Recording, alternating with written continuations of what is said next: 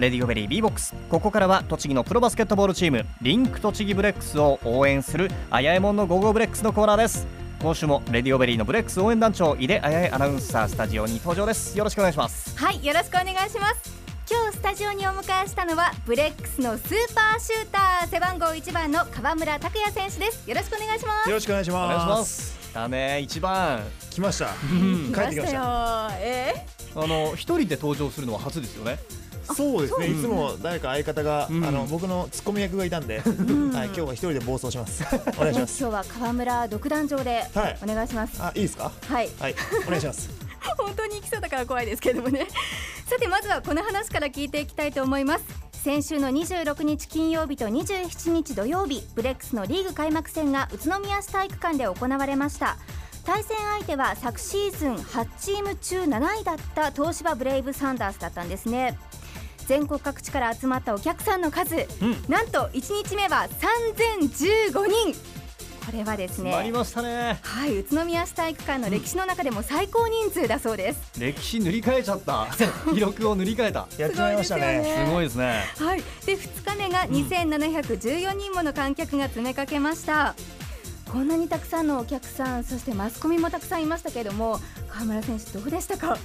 いや、やっぱり、あの観客の方が、ファンの方がたくさんいる中でプレーできるっていうのは、あのプロ選手として自分に誇りが持てるんですよね。うんその中でやっぱり自分のいつものプレーを出せるとなるとやっぱりさらにあの自分を高めていかなきゃいけないそうやって考えていくうちに自分にプレッシャーを与えることができるんですごいあのいい感じですね。いい感じでプロスポーツだとええ。会場の中でもね、あのホーム側アウェー側っていうのがあるんですけど、はい。もう完全にこの日はね どこ見ても紺と黄色だけでしたからね。そうですね。ブレックスカラー一色でしたよね、でもそういそういったやっぱりたくさんのファンの方とマスコミっていう状況で開幕戦を迎えてちょっとやっぱりチームとしても動きが硬かったかなっていうのは私個人的に見ていて感じたんですけどもいかがですかね？そうですね。あの、まあ、僕選手から言わせてもらうと、あのやっぱり初戦、まあ、新しいチームだからそして裕太さんも来たから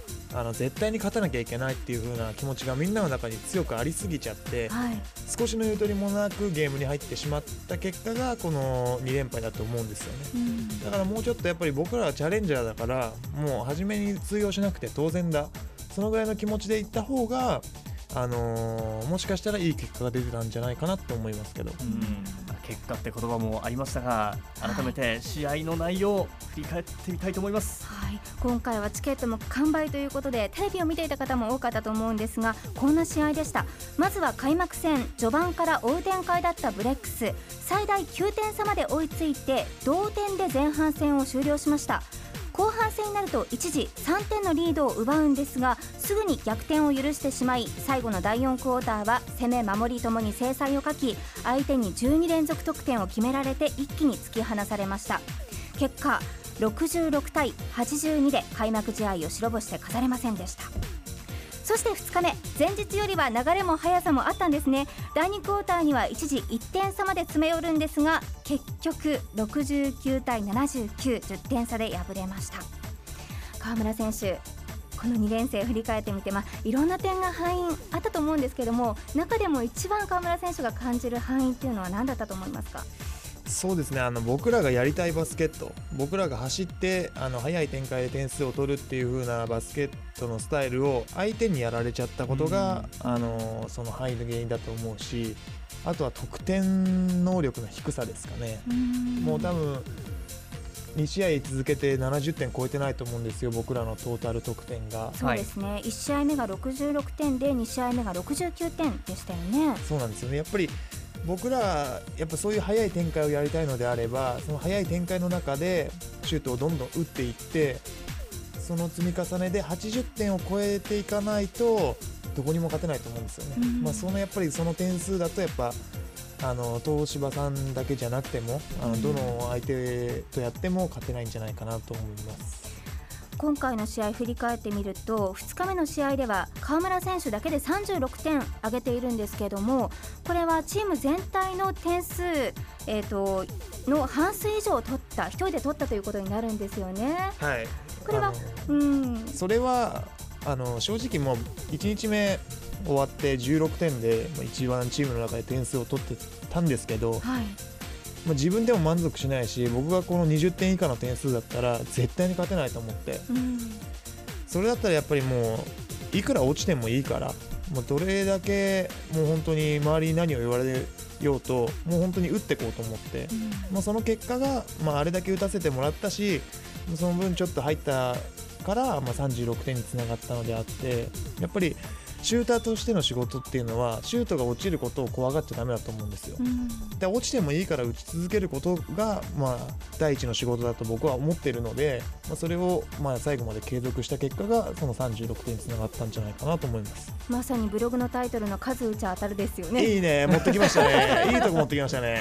えーでもやっぱりそれを見てみると河村選手以外の選手ももっとね得点力を磨いていかなくちゃいけませんねそれは今後の課題ですよねそうですねあのやっぱりその得点の仕方にもよるんですけど、うん。まあ、僕はやっぱスリーポイントが中心になって、まあ、それが8本15分の8 15本打って8本入った結果がそれにつながったので、まあ、やっぱり他の人もその15本の中から他の人にチョイスすればあの入ってたか数かもしれないし、そういう風なの感じであのみんなにも積極的にシュートを狙ってもらえたらなと思います。そうですね。ほんの一瞬ねボールを離すタイミングが違うとかほんの1ミリずれるってだけでね入んなかったりするもんだと思うんで。そうなんですよそれがねあの今回の最初の緊張感みたいなものから出てきちゃってたのかなとまあ感じたいですね。そうですね。まだまだ最初ですからね。そうです、うん。最初ですから。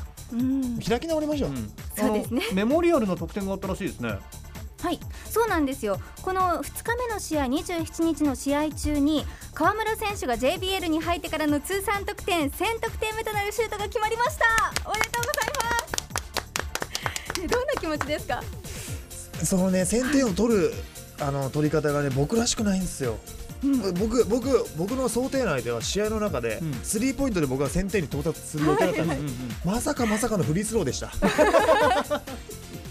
ちょっとねそこ ちょはっと情けないなっていう感じもあるんですけど、うん。まあでもやっぱりいろんな方にアシストをいただいて、うん。パスを回していただき、まあ、到達した点数なのであのもっともっと上を目指してう打ち続けたいと思います。フリースローだってもちろん得点になるわけですからそうですよね。外しちゃダメですかはい、らね。おすみません、はい、2本ほど外しました。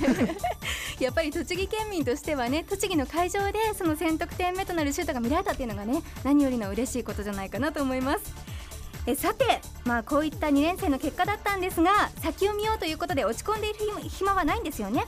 今週末5日日曜日には静岡県の草薙総合運動場体育館でレラカムイ北海道と対戦します。レラカムイはブレックスの先輩にあたるチームで昨シーズンから JBL に参戦したブレックスと同じプロチームです。うん。昨シーズンは最下位でシーズンを終えたんですが今シーズンは選手の補強をしまして特にディフェンスをね強く持ってきているという情報も入ってきています。さあ河村選手、はい、デラカムイには一番対戦したい選手がいるんですよね。そうですね。誰でしょう？僕が言っちゃってもいいんですか？はい。あ、いやもう言いたくないんですか？うんそこは任せます。あ、じゃあ、折茂武彦選手です。はい。折茂選手背番号9番の選手ですけれども、えーどんな選手なんですか、えっ、と僕より16個上のうん。あの今年38歳の大先輩なんですけど、はい。あのーどうしてやりたいかって僕が目標としてる選手なんですよね。うん。あのープレーをボールをもらってからのシュート確率、ボールをもらう前のスペースの作り方、はい。そういう風なのが完璧な人間なので、うん。僕はずっと追いかけます。彼。を。ちなみに河村選手がはい。リーグ最年、ん最年少で、うんうん。えーこの織茂選手がですねリーグ最年長の選手なんですよ。はい、あの年齢には差があるんですけれども、でも同じシューターということであの目指すところなんですね織茂選手が。そうですね。あの、はい。全日本の時にあの一緒にチームを組ませていただいて、うん。あの一緒に練習してる中で全く通用しなかったんですよ僕のプレーが。おディフェンスだったり僕のオフェンスも通用しなくていやーなんでこんな通用しないんだろうと思って。でだんだんだんだん彼とやらせてもらってるうちにやっぱりいろいろ盗める部分を盗んでいると結構その盗んだ部分っていうのが僕の中に吸収できてうん。他に通じるところが出てきたんですよね。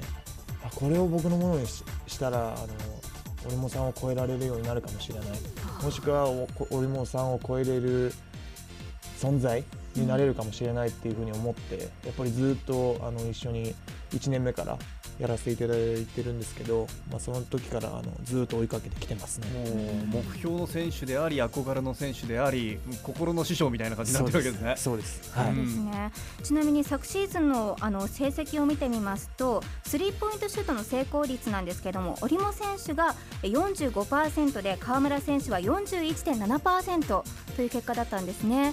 これは川村選手が OSG にいた時の結果なんですけれども、うんうん、で特にですねその OSG に川村選手がいた時にレラカムイ北海道と戦っている時他の試合と比べてみると平均よりも点が取れていなかったんですよね。まあ若干緊張しましたねそれは。はいそれはちょっとあの師匠師匠ということであの若干力が入っちゃったのかなっていうふうな言い訳をしておきます。ということはもう次のアウェイではいやそれはもちろんあの去年は去年なんで、まあ、今年はもう出だしから、あのー、自分らしい得点の結果が出せるように、うん、あの頑張っていけたらなと思ってますけど。なるほどそうですよね。ね織茂選手からねうまくなったんじゃないのとか言われたら嬉しいですよね。いやそれはもう逆に興奮してゲームにならないですね。どっちにしてもね。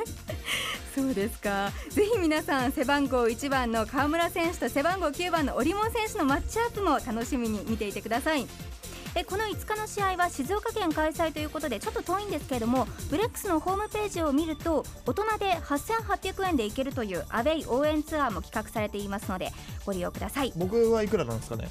僕だと。河村選手はもちろん無料でチームのバスでね。あそうですかあの寝坊して置いていかれちゃった場合にはあそういう場合には、あの自腹になるってことですか？あそういう場合は8800円でいけるんですか？そうですね。あと、多分ね白星だったら人のあのビップな感じで帰れるあ本当ですか？もし黒ついちゃった日にはヒッチハイクになるかもしれない。頑張らなきゃはい。